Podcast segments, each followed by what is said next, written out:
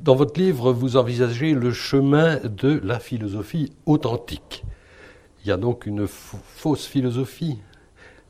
Ah, on, peut, on peut dire ça si on veut. Euh, moi, ce que je voulais surtout avancer dans, dans mon livre, c'était l'idée que l'histoire de la philosophie est un pan de la philosophie euh, au sens fort. Alors je, je pense qu'aujourd'hui, il y a une mode qui, à mon avis, vient un petit peu de, de la théologie, mode de la déconstruction, et on essaie d'examiner chaque source individuellement. On postule quasiment que ces sources ne sont pas réductibles les unes aux autres. Et une fois qu'on a fait ce chemin de déconstruction, euh, on, est satisfait. Mais je crois que l'histoire de la philosophie, c'est aussi soumettre des thèses. Hein. c'est aussi dire, voilà, je lis un fil rouge, je lis un fil conducteur, je le soumets à votre critique. Peut-être est-ce faux, peut-être est-ce juste, mais en tout cas, euh, je, soumets cette thèse et euh, j'ose essayer d'unifier l'ensemble de mes sources pour produire un argumentaire et des idées, si possible, un peu originales. Et là, c'est un peu en déperdition, selon moi, D'où euh, cette idée.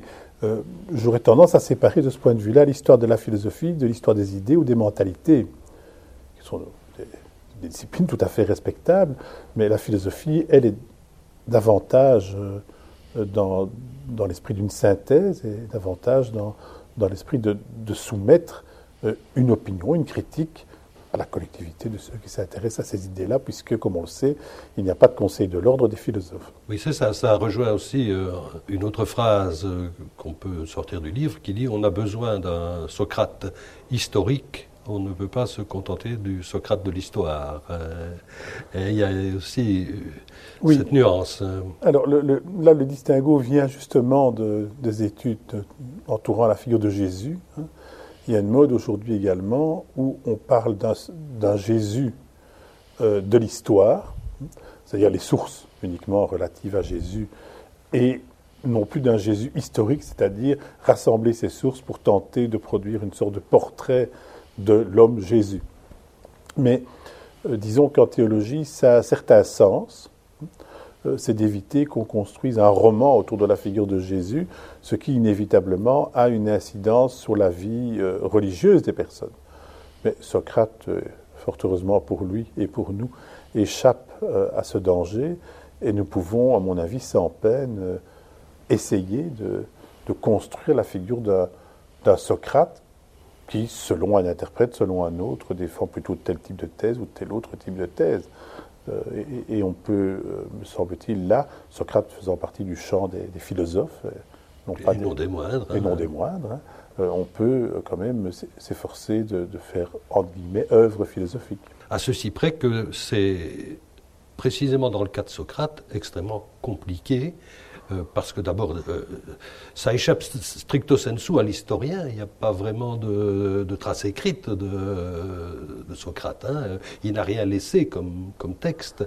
Par contre, il a eu des disciples, des admirateurs, euh, parfois des contenteurs aussi, et qui nous en parlent. Mais je dirais que ce sont des, des, regards qui lui sont extérieurs. Hein. Oui, donc euh, Socrate, comme, beaucoup de, grands penseurs qui, fascinent, euh, n'a rien écrit, hormis peut-être, dit-on, quelques fables à la manière d'Ésope. Bon. Euh, donc c'est un homme de l'oralité, et certainement un homme volontairement de, l'oralité. Donc c'est le prototype même du, du maître, hein, de nouveau avec toutes les précautions qui entourent le mot. Et euh, c'est un personnage qui, dès lors, peut cristalliser un ensemble d'aspirations philosophiques, ce qui rend euh, son étude son approche particulièrement euh, difficile. mais ce n'est pas un cas unique. Nous avons non, je dirais que moins on en sait, plus on peut projeter. Hein. moins on en sait, plus on peut projeter, bien sûr. Et puis, il ne faut pas oublier quand même que l'histoire de l'Antiquité, c'est l'histoire d'un naufrage. Donc, massivement, nous n'avons certainement plus que les textes peut-être de 150 à 200 penseurs. Et dans les sources, on a répertorié de mémoire plus ou moins 10 000 noms de philosophes. Il y en a donc eu beaucoup plus. Et nous avons encore des fragments, peut-être de 1500 d'entre eux. Donc, les chiffres étant sous réserve ici, puisque nous sommes dans une mmh. conversation euh, presque à bâton rompu. Mhm. Mais en tout cas, ça, ça, signifie, même si à quelques unités près on peut les contester, ça signifie que nous sommes confrontés à l'histoire d'un naufrage. Nous sommes au fond d'un entonnoir. À partir de là, euh, nous sommes toujours dans un processus de reconstruction. Et a fortiori, lorsqu'il s'agit de penseurs qui n'ont pas produit par eux-mêmes, mais vous savez, les difficultés méthodologiques euh, entourant les penseurs auxquels on attribue certains traités ne sont pas moindres non plus. Et les difficultés concernant les, les penseurs euh, sur lesquels nous ne possédons plus que des fragments sont également très, euh, très délicates. Hein. Euh, nous avons ici à l'Académie un, membre éminent, qui est Lambros Kolubaritsis, qui, qui a, beaucoup travaillé ces matières-là. Méthodologiquement parlant, il, y a déjà de quoi écrire un livre avant d'oser aborder le penseur. Venons-en tout de même à, ceux qui ont écrit, entre guillemets, sur Socrate. Il y a trois grands personnages. Euh, il y a Aristophane, il y a Xénophon et Platon. Alors on peut peut-être les prendre, je dirais, dans l'ordre parce qu'ils ont au fond des regards très différents et c'est ça qui est intéressant et qui vous permet justement par des, approches euh, diversifiées du, personnage d'essayer de trouver enfin, ou d'établir en tout cas l'existence de ce fil rouge auquel vous faisiez allusion tout à l'heure. Donc euh, nous avons trois personnages que vous veniez très justement de le dire qui euh, sont des témoins de l'époque qui ont écrit euh, sur Socrate.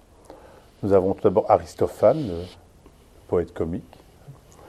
Euh, mais qui On se demande ce qu'il pouvait y avoir de comique dans, dans, concernant Socrate. Euh... Mais il est probable que les Athéniens se sont posés aussi la question, parce qu'exceptionnellement, Aristophane n'a pas eu le premier prix pour sa comédie Les Nuées, qui mmh. était consacrée, peut-on dire, à, à, la figure de Socrate. Bon. Euh, donc, à mon avis, les Athéniens n'ont pas tout compris ça devenait trop subtil pour, pour comprendre véritablement les, les, enjeux euh, qui entouraient les, les arguties de, de, ce Socrate particulier. C'est un Socrate de, de, la maturité, mais un Socrate qui, au fond, est au moment culminant de, de sa vie d'homme, plus ou moins une quarantaine d'années, qui est représenté dans, dans, les nuées. Donc ce n'est pas le Socrate de Xénophon et de Platon qui nous dépeignent tous les deux un homme déjà nettement plus âgé. Et ce Socrate-là est, étonnant chez Aristophane parce que d'une part, euh, c'est un sophiste. Il se fait notamment payer pour ses enseignements, alors que les autres sources nous disent juste opposé. Et en même temps, euh, c'est ce qu'on appelait euh, un physiologue, donc un, spécialiste de la nature, et il s'intéresse aux phénomènes célestes. Euh, D'où euh, le côté un peu grotesque de la mise en scène où Socrate, dans une nacelle, oui, il est suspendu, suspendu entre ciel et terre. Oui, mais enfin, je veux dire que l'image est quand même intéressante euh, aussi parce que justement, ça permet peut-être d'en venir à votre, à votre thèse, hein, ou votre hypothèse en tout cas. C'est il, il, est dans une espèce de rôle de médiateur entre le haut et le bas, si je puis dire, hein, euh, étant suspendu. Je, je, le pense. Je, je pense que ces, ces trois personnages dont, dont nous parlons, Aristophane, Xénophon et Platon, tous les trois nous reflètent un certain rapport à la religiosité chez les Grecs, et plus particulièrement à Athènes, qui est en train de basculer. Donc pour le coup, euh, je jouerai mon petit Foucault à mon petit niveau, euh, il y a un changement de paradigme qui est en train de s'opérer, et Socrate est le marqueur, à mon avis, de ce changement de paradigme. Or, ce qui m'intéressait, c'est que chez les Grecs, il n'y a pas de mot pour dire religion. Ce que nous appelons la religion des Grecs dans l'Antiquité, euh, c'est une constellation de mots qui désignent un certain rapport de piété, un certain rapport à la chose sacrée, un certain rapport au Dieu, un certain rapport à la théologie, enfin, etc. Mais il n'y a pas de mot précisément en langue grecque antique pour désigner le religieux. Euh, ce n'est pas moi, esprit fort de, de l'ULB, qui euh, invente ça aujourd'hui. Saint Augustin, hein, à la fin de l'Antiquité, euh, le dit. Hein, donc il, cherche dans, ses écrits en disant le mot religio que l'on pourrait peut-être traduire en grec, la treia, dit-il. Il hésite. Donc euh, il n'y a pas véritablement un mot pour cela. Et mon soupçon, bon, qui est un petit peu pour les besoins de la démonstration également, qui est contestable très largement, est de dire Socrate n'a certainement pas inventé la religion. C'est excessif. La religion, à mon avis, est un concept latin. Mais Socrate euh, peut-être a, mis le doigt sur quelque chose qui devenait le religieux. Donc, euh, je, et alors, euh, il me semble que la, dimension d'intériorisation du rapport au Dieu, qui est très philosophique en soi, est en train de, percoler dans, dans les témoignages qui se rapportent à Socrate. Et ce qui, moi, m'intéresse, c'est qu'il me semble que ça percole différemment d'une source à l'autre, ce qui atteste donc du caractère ambigu, complexe du phénomène. Il n'y a rien de pire que quand les sources disent toute la même chose. c'est ça, C'est ce que Jean Hadot, qui enseignait à l'ULB euh, les sciences des religions il y a bien longtemps, nous expliquait. Quand les sources sont disparates, c'est très bon signe du point de vue historique. Mais quand il y a une pensée unique, comme disait l'autre, ah ben, c'est gênant. C'est qu'il y a quelque chose qui, euh, qui est un enjeu idéologique derrière. Mm. Et il me semble que euh, Aristophane nous dépeint un certain rapport à ce que nous appelons nous aujourd'hui la religion, et ce rapport est un rapport ambigu dans le chef de Socrate, et l'accusation d'Aristophane, il est en train de transformer les mœurs de la cité. Mais, c'est un comique, Aristophane, bien sûr, et, il, attaque euh, euh, Socrate euh, pour les besoins également de, de, la démonstration. C'est un comique qui adopte la posture du conservateur pour mieux fustiger les travers de ses contemporains. Et Socrate fait partie de ses cibles, si pas favorites, du moins privilégiées. Pour en revenir quand même à ce, concept de, religion, vous dites qu'il est essentiellement latin, mais vous dites aussi quand même que la religion est tellement partout à Rome, et comme elle devait probablement l'être en Grèce, la religion est tellement partout que d'une certaine manière, elle n'est plus nulle part. Euh, c'est peut-être aussi un peu excessif, mais euh, il me semble qu'effectivement, dans la cité euh, athénienne, qui m'intéressait ici, il y a un certain rapport au Dieu qui est un rapport de proximité. Et de nouveau, c'est pas moi qui ai euh, inventé ce genre de, raisonnement. Vernon, notamment, l'avait assez bien montré euh, il y a longtemps. De Tienne insisté là-dessus aussi.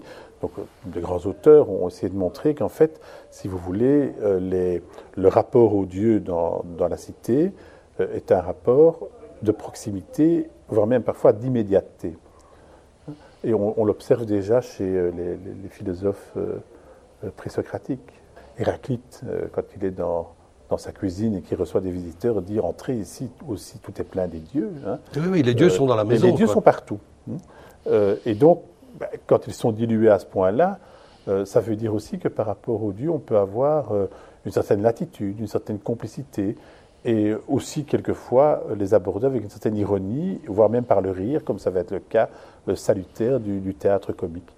Donc c'est un autre type de, rapport au divin. Euh, donc ce n'est pas vraiment la religion au sens non plus où nous l'entendons, nous aujourd'hui, avec nos catégories de pensée, c'est-à-dire les mots que nous utilisons pour désigner euh, les choses. Donc il y a quelque chose là qui est, qui est autre chez les Grecs, chez les Latins euh, également, mais là le mot religio va connaître une évolution très étonnante, puisque c'est la rencontre entre cette philosophie latine, qui elle est déjà pétrie de pensée grecque, à hein, la fin de la République, la pensée euh, juive qu'on oublie euh, souvent de la fin du 1er siècle, qui s'est très profondément hellénisée, et l'émergence d'un nouveau courant qui est le christianisme, qui va définir la religio d'une façon euh, autre au IIIe siècle. Moi, je prends souvent Lactance comme étant le, moment fort, le pivot, où là, nous avons davantage une relation de l'individu à la transcendance divine. Alors c'est moi, c'est moi l'objet des Grecs, comme, comme essayé de, le montrer. Selon vous, euh, déjà même au travers de ce qu'en ce dit Aristophane, une, nouvelle manière de penser ces choses-là qui apparaît alors. Euh, c'est l'accusation d'Aristophane par rapport à Socrate. Mais bien sûr, euh, je pense qu'il faut bien recadrer dans le contexte du théâtre comique grec, qui d'ailleurs a un certain rapport au sacré, hein, au culte de Dionysos. Mais en tout cas, euh, l'accusation d'Aristophane est de dire il est en train de, travestir les, divinités de la cité, les divinités euh, traditionnelles. Il ne croit plus que dans les, nuées et le vide et la langue. Et, le cœur, c'est-à-dire ces, personnages qui déambulent et qui récitent dans des moments de transition, mais qui sont essentiels dans le théâtre antique, des, des, textes d'ailleurs poétiques assez étonnants. Le cœur, lui, qui est composé précisément des nuées, euh, donc cette espèce de brume, par analogie aux brumes de la pensée de Socrate, sans mhm. doute, qui, font sourire. Il est en train d'embrouiller tout le monde. Il est en train d'embrouiller tout le monde. Il les enfume, comme dit, aiment à le dire mhm. aujourd'hui les, mhm. Français. Hein. En fait, les nuées, elles, elles sont très pieuses. Et elles ne cessent de rappeler euh, qu'elles sont certes des déesses, mais des déesses qui reconnaissent les, divinités supérieures du, Panthéon. Et donc finalement, les, nuées que, Socrate croit utiliser pour enfumer autrui, en fait, enfument davantage l'esprit de Socrate qu'autre chose, selon Aristophane. Bien selon, oui, c'est ça, selon Aristophane. Alors que d'autres euh, un Xénophon, par exemple, va prendre justement euh, le contre-pied de ça en disant, mais après tout, Socrate n'est pas si nébuleux que ça. Euh, au contraire, c'est quelqu'un qui est profondément ancré dans la religion grecque, qui adore les dieux grecs, etc. Enfin, je veux dire qu'il va en quelque sorte démonter le procès d'Aristophane.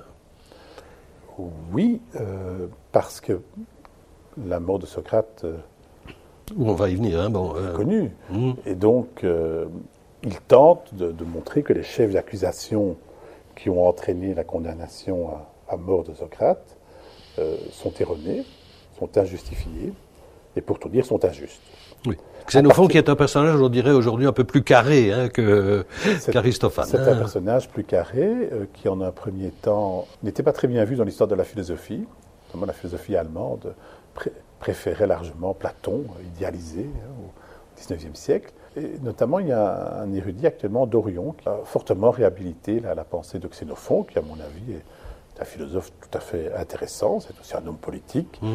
quelqu'un qui s'intéresse à l'économie, c'est un militaire, enfin, quelqu'un, effectivement, euh, qui apparaît comme plus carré.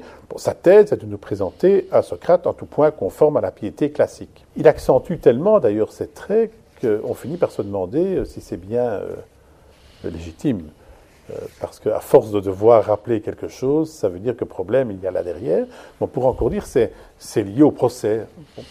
Mais alors, quand on regarde, à mon avis, les textes de, Xénophon, quand il aborde la question du ce qu'on appelle d'habitude le, démon de Socrate, mais enfin, c'est pas un démon, oui, c'est un euh, donc, euh, cette entité particulière avec laquelle il entretient des rapports privilégiés. concept euh, délicat à manipuler quand même. Très hein. délicat à manipuler. Euh, et dont on, perd, dont, peine, à, euh, surtout en tant que profane, à, cerner les contours. ah mais il n'y a pas que les profanes. Toute l'Antiquité s'est intéressée, et les chercheurs aujourd'hui aussi. Donc c'est complexe. Parce que ces daimonion, on ne nous dit jamais s'il est dans Socrate, hors de Socrate, parfois dehors, parfois dedans. alors la, la, grande tradition néoplatonicienne et chrétienne va retenir que c'est au fond le, sa conscience. cette idée-là, la, première fois qu'elle apparaît à ma connaissance, c'est chez Apulé de Mador, un philosophe qui écrit en, latin sur, sur, le Dieu de Socrate, une, sorte de dissertation mais assez géniale, où il dit ce qu'on appelle donc le génie de Socrate, c'est sa conscience. Mais aucun auteur ne, dit ça euh, avant de, de, cette manière. Là, on est aussi devant la confrontation de l'invention de la conscience, à certains points de vue. Mmh. Euh, ici, bon, euh, nous n'avons pas véritablement d'indices qui nous permettent de trancher quant à savoir où se tient euh, cette parole particulière, que, cette injonction particulière à laquelle Socrate répond. Et alors, il est vrai que les témoins que nous avons évoqués disent des choses différentes. Mais en tout cas, le fait que, que Xénophon nous parle de cela semble bien, selon moi, indiquer que Socrate avait un rapport un petit peu particulier à la chose sacrée, parce que il ne cesse de nous dire que Socrate est tout à fait conventionnel, qu'il sacrifie aux dieux, que c'est un homme tout à fait pieux, c'est un Athénien, si vous voulez, standard euh, du point de vue du, respect des dieux et du, rapport que les hommes entretiennent avec eux. Jusqu'à là, on peut suivre. Puis il amène cette idée-là, et, ce n'est pas si commun, ça. Donc, euh, c'est encore moins commun quand on entendra aller interroger l'oracle de Delphes, donc Apollon lui-même, quant à savoir qui est le meilleur des, Athéniens, la, réponse du dieu est Socrate. Alors ça n'en fait quand même pas un Athénien euh, lambda euh, parmi les autres. Ça en fait quand même un personnage tout à fait particulier. Et, justement, euh, il me semble que chez Xénophon, il y a une façon de maquiller cette originalité, parce que je pense, alors ça c'est de nouveau mon soupçon, Xénophon a très bien compris que Socrate a été emporté pour des raisons essentiellement politiques. Et il veut démontrer l'injustice qui entoure le procès. Mhm. Euh, dès lors, il, est important de, démontrer que Socrate, en tout, était un homme euh, qui avait une éthique irréprochable. Ce qui est attesté par ailleurs quand même. Hein. Je veux dire que c'est un, c'est un très bon citoyen. Enfin, c'est un citoyen classique athénien par ailleurs. Que, bon, il participe au combat, il s'y montre courageux, etc. Enfin, c'est quelqu'un de sa cité euh, très clairement. Et vous dites c'est d'abord un athénien. Euh, c'est un athénien. et toute la, la, la tragédie de, de, la fin de son existence le montre, hein, puisqu'il il aurait très bien pu fuir. Hein. Mmh la cité pour éviter le sort funeste euh, qu'il attendait revenir un peu plus tard. Euh, il ne va pas le faire, il va rester à Athènes parce qu'il estime que, les lois d'Athènes l'ont formé, les lois d'Athènes l'ont protégé, les lois d'Athènes l'ont élevé, et si un jour elles sont injustes, il doit assumer cette injustice. Et là, on a un trait de Socrate qui est fort intéressant. Euh, du point de vue de la philosophie politique, c'est un légaliste. Et, dans, mon il le montre aussi. Il le montre aussi dans un autre procès, hein, oui. Tout à fait. il, dans un autre procès, il s'oppose sur la forme à la façon dont on va juger, les, dans la fameuse affaire des Argénius, j'entre pas dans, le débat, juger des, généraux jugés coupables alors qu'ils ne le sont pas, euh, d'avoir euh, abandonné des marins en mer alors qu'ils viennent de remporter une victoire éclatante pour Athènes. Et les juges vont, les condamner. Socrate refuse de les condamner. Pourquoi? Non pas parce qu'il les disculpe euh, de ce dont on les accuse, donc sur le fond, mais sur la forme, chacun a droit à un procès équitable en droit athénien de façon particulière, de façon individuelle. Et il est exclu de juger les gens de façon collective.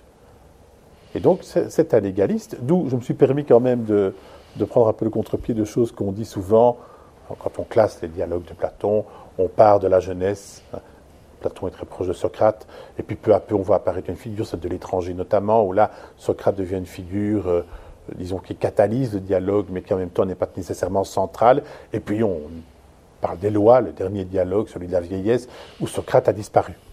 Et on tente de montrer comme ça que la pensée de, Platon, ben, c'est un, long détachement ou décollement de, la figure du, maître emblématique. Euh, c'est certainement euh, un regard qui n'est pas faux, mais il me semble que jamais euh, Socrate n'est plus présent en matière de philosophie politique chez Platon que dans les lois. Euh, donc, curieusement, euh, je ne suis pas certain que cette image du détachement soit aussi nette que ce que l'on veut bien dire d'ordinaire. Mais pour en rester à Xénophon, on trouve quand même chez lui aussi, dans, dans ses textes, traces de ce fameux démonion qui, qui inspire, qui est une sorte de voix intérieure, d'origine divine peut-être, mais qui, qui, inspire Socrate. Une sorte de voix en tout cas. Donc intérieur, c'est très difficile de, mmh. trancher, euh, qu'il inspire euh, et euh, aux injonctions de laquelle il ne peut déroger. Ce qui aurait peut-être été le cas d'ailleurs à propos de sa condamnation. peut-être est-ce effectivement une injonction venue d'on ne sait où qui lui aurait dit non, pas, de fuite, pas de fuite. sachant que le, démonion de, de Xénophon euh, peut être dans une, sorte d'injonction positive ou négative, alors que euh, chez Platon, c'est toujours une injonction négative. Mais elle est concomitante de la figure de Socrate parce qu'elle euh, est attachée, semble-t-il, à sa jeunesse déjà. Donc ce n'est pas quelque chose qui lui tombe dessus, par exemple, après l'oracle de, de, Delphes consulté par Chéréphon, un ami de Socrate. Non, non, il semblerait que ce soit concomitant à sa trajectoire humaine. Et donc, euh, une des grandes stratégies de ce qu'on appelle l'ironie socratique, euh, c'est de dire voilà, euh, j'aimerais bien être dispensé de poser des questions, j'aimerais bien être dispensé de, te contrarier, de te contredire, mais je ne peux déroger à ce que m'a dit mon démon, à son injonction. On pourrait aujourd'hui dire ce que me dicte ma conscience. Aujourd'hui, on dirait la conscience, hein certainement. Je ne peux pas trahir ma conscience. Mais c'est contesté. Certains commentateurs euh, vous direz, c'est un coup de force que de parler de conscience. C'est un anachronisme, probablement. Oui. Hmm. Un, oui, mais ça, nous n'arrêtons pas de faire dans, l'histoire de la philosophie. Le mot religion, j'en ai parlé tantôt, c'est un anachronisme de parler de la religion de Socrate, euh, d'où euh, j'ai parlé du religieux, hein, qui est hmm? une catégorie plus ambiguë. C'est un anachronisme de parler de la conscience de Socrate.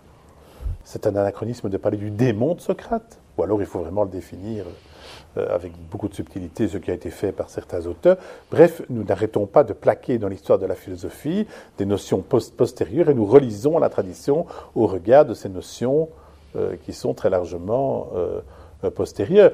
Mais ça fait partie aussi, euh, d'une certaine façon, d'accepter que ces textes-là nous donnent encore à penser.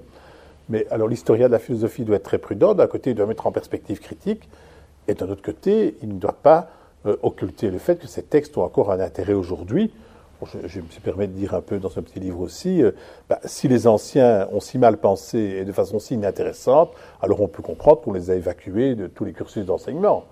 Donc, moi, mon soupçon, de nouveau, est de dire non, les anciens ont encore quelque chose à nous dire aujourd'hui.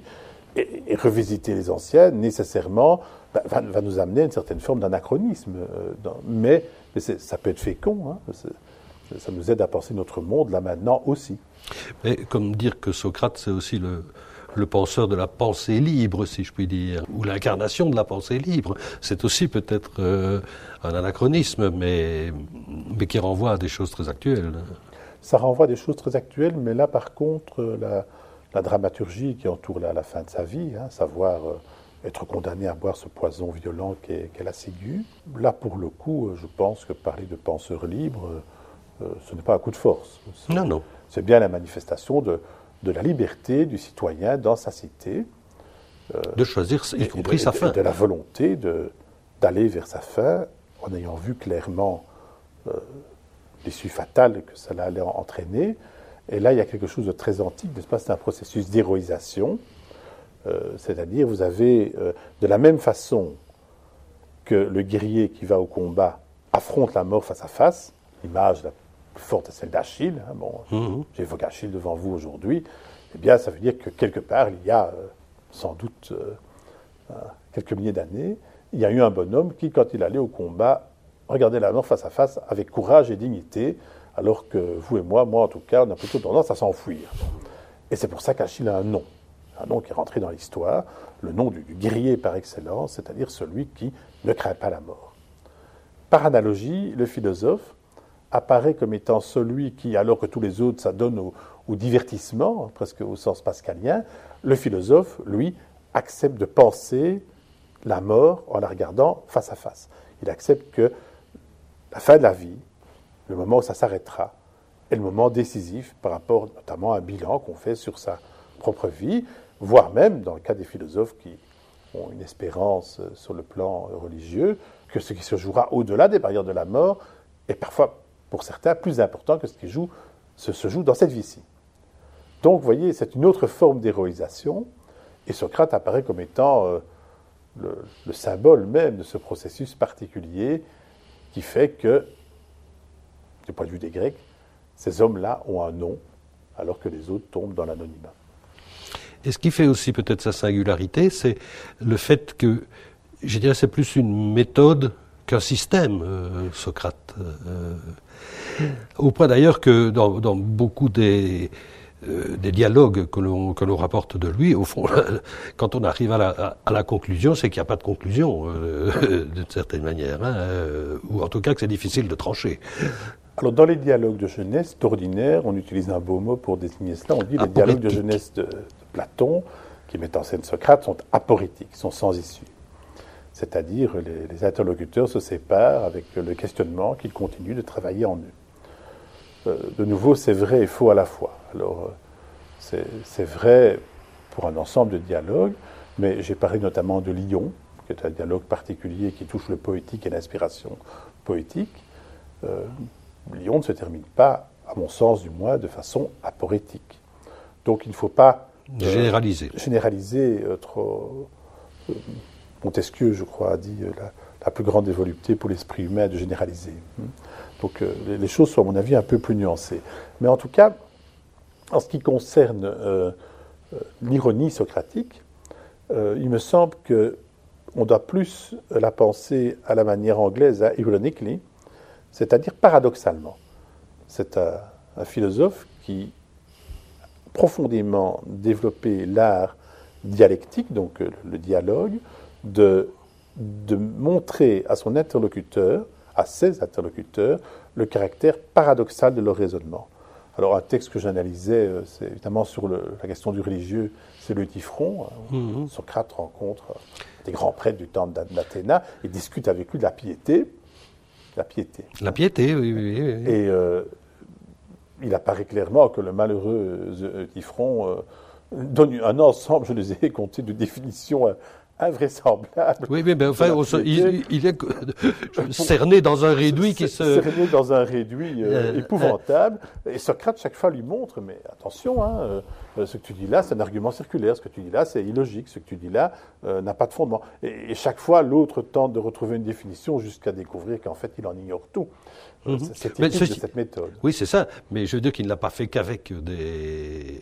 que dans ce cas précis, avec un, grand prêtre. Hein. Je veux dire que ah c'était... il, il il a, montré à beaucoup de gens, y compris les politiques, que ce, ne savait pas trop trop bien au fond de quoi il parlait. Hein. Ah, là-dessus, rien n'a changé. Euh, il, a dit aux gens qui avaient le pouvoir que leur comportement n'était pas nécessairement un comportement réfléchi, et pour tout dire qu'il y avait peut-être des enjeux cachés derrière la belle figure qu'ils abhorraient face à leurs concitoyens. Euh, il a déplu. Ben justement, c'est ce que j'allais dire. On en vient tout de suite à ça. C'est que on est difficilement populaire euh, en déboulonnant euh, euh, les, grands personnages. Oui, d'ailleurs, ces grands personnages, les uns et les autres peuvent réagir de façon très différente. C'est assez amusant. Donc, on peut trouver des interlocuteurs qui, eux, ben, sont, sont, tout à fait intéressés. Je pense au général Lachaise, notamment dans un des dialogues de Platon, bon, mais qui respectent éminemment Socrate et qui semble assez amusé de voir qu'on est en train de lui démontrer qu'il ignore tout du courage, euh, alors que bon, les uns et les autres savent que le courage, ils l'ont partagé au combat. Donc euh, il y a quelque chose là qui, est assez même touchant quelquefois. Euh, nous pouvons voir un sophiste comme Protagoras qui, prend plaisir de se trouver devant ce qui pour lui est un jeune penseur à ce moment-là, qui, qui semble si prometteur et si caustique, si riche du point de vue argumentatif. Alors on peut aussi tomber sur des, personnages qui euh, n'ont pas l'air très heureux, donc notamment cet Eudifron que, que nous avons maintenant euh, évoqué, euh, qui, lui n'a pas l'air d'avoir envie de perdre sa dignité de grand prêtre. Mmh. Mais encore une fois, ou bien c'est vrai que ça peut d'un certain côté rendre populaire quand on déboulonne hein, quelques icônes, mais d'un autre côté on s'en fait de grands ennemis. On peut s'en faire de, de, grands ennemis, surtout que Socrate enseignait. Alors qu'importe s'il est enseigné euh, pour de l'argent ou pas. Hein. Mmh. Aristophane, tantôt, semble dire qu'il se faisait payer, à part après la tradition dit jamais. Donc, bon, bien, devant des, des sources contradictoires. Mais euh, il va avoir dans, dans ses élèves les, des enfants parmi les, les, plus prestigieuses familles d'Athènes. Or, nous sommes à une époque euh, où la guerre du Troublée, oui, pour le moins. Pas son plein. Athènes va perdre cette guerre. Euh, les Spartiates, qui étaient antagonistes euh, par rapport aux Athéniens, vont installer à Athènes la fameuse tyrannie des Trente. Et parmi les Trente, nous retrouvons d'anciens élèves de Socrate, dont Critias. Donc, euh, Socrate va être accusé d'avoir été celui qui a éduqué, d'un certain point de vue, les tyrans. Et comme son comportement, il faut bien en convenir du point de vue intellectuel, est quand même euh, assez aristocratique au fond, hein, au sens fort du mot, c'est-à-dire il y, a des élites et il y a les autres. Même si lui-même est un peu le chantre du, du regard de, des autres quand il interroge. Mais il n'empêche, il n'empêche, euh, euh, c'est l'idée qui prime dans tout hmm. ça, hein, ce n'est pas le concret. Donc Socrate apparaît comme étant cette figure qui, qui aurait formé ou déformé ces élites. Ça fait partie des actes d'accusation de son procès. C'est pas vraiment les actes d'accusation du procès, mais c'est le soubassement, euh, certainement. On règle des comptes. Non, mais dit, c'est un corrupteur de la jeunesse, quoi. Euh. Oui, corrupteur de la jeunesse, oui. Mais l'accusation politique hum.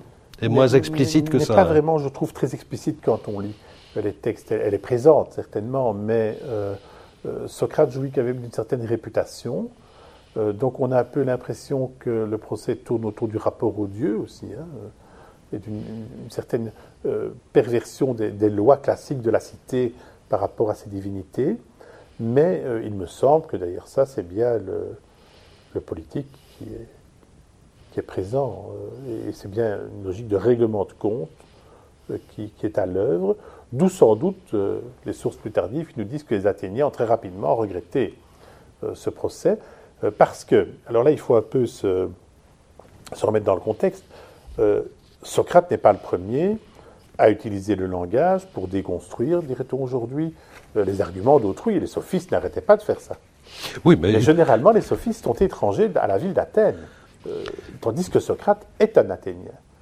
Et donc, clairement, certains de ses concitoyens euh, considèrent qu'ils ne, respectent pas les lois de la cité.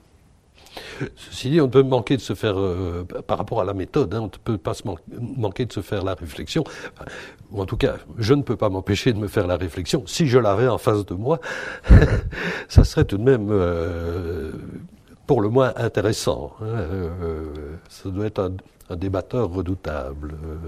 Oui, là, je crois que. Et on se demande qui, qui interviewerait qui en définitive. Euh, oui, euh, c'est-à-dire que dans cette espèce de recherche de cohérence et, sans cesse ce, questionnement sur cette même cohérence jusqu'à mettre l'interlocuteur à, l'endroit où il déclare ne pas savoir, il y a quand même quelque chose qui est, fascinant et qui montre combien justement la philosophie tranche avec le religieux. Donc euh, ici, je, je, montre à Socrate, inventeur selon moi du religieux, c'est une mm. façon de synthétiser mm. une série d'idées. Oui, mais euh, c'est-à-dire penser les dieux de façon subjective. Pas se voir imposer par les dieux des dogmes. Et donc euh, la, philosophie a ceci de particulier, et on le voit très bien dans l'héritage de la pensée socratique, qu'au sein de la même école, on peut contester les enseignements de son maître. Donc il ne s'agit pas d'une chaîne de tradition euh, qui se perpétuent de génération en génération au sein d'écoles qui auraient leurs idées propres. Non, au sein d'une même école, il peut y avoir des oppositions, il peut y avoir des thèses différentes, et on peut se revendiquer d'un maître en ayant pris ses distances par rapport à lui. Alors bon, on exhumera bien quelques cas dans l'histoire des, religions, ça s'est produit également, mais la plupart du temps, ce n'est pas l'objet, la plupart du temps, c'est perpétuer une tradition. La philosophie, ça, sa tradition, précisément, c'est d'accepter la rupture. Donc il y a quelque chose là que Socrate nous a enseigné qui est. Oui, donc c'est la, question, c'est pas. Euh, c'est plus la question que la réponse. Je me suis permis d'un peu jargonner là-dessus. Je parle d'une odologie, mmh, mmh. odos c'est chemin. Donc, donc dire, ce sont des penseurs pour lesquels euh, accomplir le chemin a davantage de prix que d'arriver au but même si vous dites que, au fond, euh, sa méthode est téléologique. Ça veut dire que, son but est paradoxalement de, montrer qu'après tout, la, réponse est moins évidente qu'on ne le pensait au départ. Hein. Donc voilà, c'est ça le. Donc il y a bien un but, mais le, le, but n'est pas d'affirmer une croyance. N'est pas d'affirmer une croyance, d'aboutir à une vérité euh, définitive et de tourner la page. Ce n'est pas l'objet de la philosophie en général. Et certainement pas, semble-t-il, de Socrate. Mais je me suis fait aussi, en vous lisant la réflexion, euh, tout en la bannissant euh, immédiatement, je me dis, mais après tout, est-ce qu'il n'y a pas un Socrate mystique? Et je me dis là aussi, bon, je suis en plein anachronisme, enfin, ça n'a pas beaucoup de sens. Et puis j'ai quand même retrouvé ce mot euh, un peu plus loin dans le, dans le texte, sous votre plume. Oui, alors il y a des sources plus tardives qui nous le dépeignent notamment comme méditant durant ces fameuses campagnes militaires. On peut peut-être tirer le rapport à, cette entité hein, qui rentrera dans l'histoire sous le nom du démon comme un rapport de type mystique, mais alors ce serait, à mon avis de nouveau, euh, davantage dans le sens du myste, c'est-à-dire d'une forme d'initiation, et la philosophie est une forme d'initiation également. Hein. Euh, et puis il ne faut pas oublier non plus que ces penseurs évoluent dans un univers où, ce type de rite est présent également, euh, mais nous avons un peu du mal à, pouvoir circonscrire véritablement comment ils ont pu influencer une figure comme celle de, Socrate. Mais euh, il, n'empêche, euh, il, y a un côté effectivement euh, peut-être de fascination par rapport au divin hein, qui par moments semble transparaître dans certaines sources. Mais dès qu'on parle d'un sujet comme la mystique, là, on, marche sur des œufs. Mmh. Vous dites qu'il y a un changement de paradigme. Au fond, c'est quoi? C'est une intériorisation du rapport au divin que vous voyez chez, chez, chez, Socrate. Une forme euh, d'intériorisation du rapport au divin, qui est un et peu... une revendication que ce rapport subjectif euh, au divin est une valeur en soi et peut traverser la vie d'un homme au-delà des exigences du groupe. Et que ça mérite qu'on y réfléchisse. Ça mérite qu'on y réfléchisse, et ça mérite surtout pour soi-même qu'on ne déroge pas à ce qui apparaît comme essentiel, euh, fût-ce quelque chose qui pour les autres paraît dérisoire, voire euh, opposé à leurs propres valeurs. Oui, euh, c'est un peu en rupture avec effectivement une, une vision de la pratique religieuse ou de rapport au Dieu qui est enfin, qui est presque sommaire, je dirais. Hein. Euh, enfin, on, recourt au Dieu comme euh, euh, on mange quand on a faim, quoi. Bon, c'était complexe, hein certainement. Sommaire, je ne dirais pas. C'était très complexe. Oui, mais, mais, je veux dire qui est, assez immédiate. Mais c'était davantage immanent. Voilà. dans, le cas de Socrate, me semble-t-il, il y a une autre quête qui se fait jour. Et là, on peut raccrocher peut-être avec la logique des, mystères et autres, hein, et on peut essayer de comprendre comment il a pu être fasciné par l'une ou l'autre pratique. Mais euh, moi, je pense qu'il il atteste d'une certaine forme de transformation de, rapport au divin, du rapport au divin. Oui. Oui, et il a l'intuition d'une autre transcendance, peut-être. Donc finalement, ce que je veux dire par là, si on veut euh, précisément ironiser, euh, c'est que les, les accusateurs ne s'y sont peut-être pas tromper autant qu'on ne le pense. Non, non, c'est ça, oui. Effectivement, la menace était bien là, euh, entre guillemets. Hein, euh. et, il me semble que chacun à leur manière, euh, les, grands auteurs qu'on a, qu'on a évoqués, d'un certain point de vue, le disent. C'est plus compliqué à démontrer chez Xénophon.